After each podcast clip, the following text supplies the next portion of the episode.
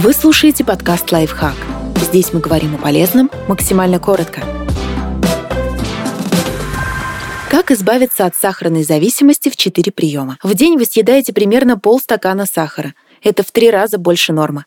Составьте план на месяц или больше. Решив отказаться от сахара, люди совершают ошибку и хотят стать совершенными сразу же. И с первого дня полностью вычеркивают сахар из меню. Может, такой метод и подойдет людям со слишком сильной зависимостью. Но с зависимостями намного лучше работает гуманный и мягкий подход. Лучший план стараться перейти на новый рацион плавно, шаг за шагом, давая телу и вкусу время на то, чтобы адаптироваться. Найдите в рационе источник сахара номер один. Подумайте, что вы едите и пьете, и найдите основной источник сахара. Главные подозреваемые – газировка и напитки, в которые вы добавляете сахар. Готовая выпечка. Когда вам ясно, что нужно вычеркивать из меню, составьте план. Если пьете черный чай с тремя ложками сахара, сокращайте количество постепенно, чтобы через неделю пить с двумя. Еще через неделю – с одной.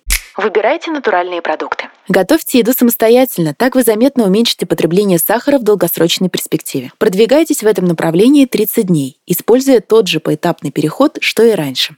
Боритесь с зависимостью при помощи сна. Многие исследования обнаружили, что нехватка двух часов сна а отдыхать нужно 7-9 часов в день, приводит к перееданию пищевой зависимости. Подростки, которые спят меньше, вдвое чаще других употребляют сладости, а это приводит к повышенному аппетиту во взрослом возрасте и пристрастию к высококалорийной пище. Поэтому, чтобы есть меньше сахара и побороть свою зависимость, нужно достаточно спать.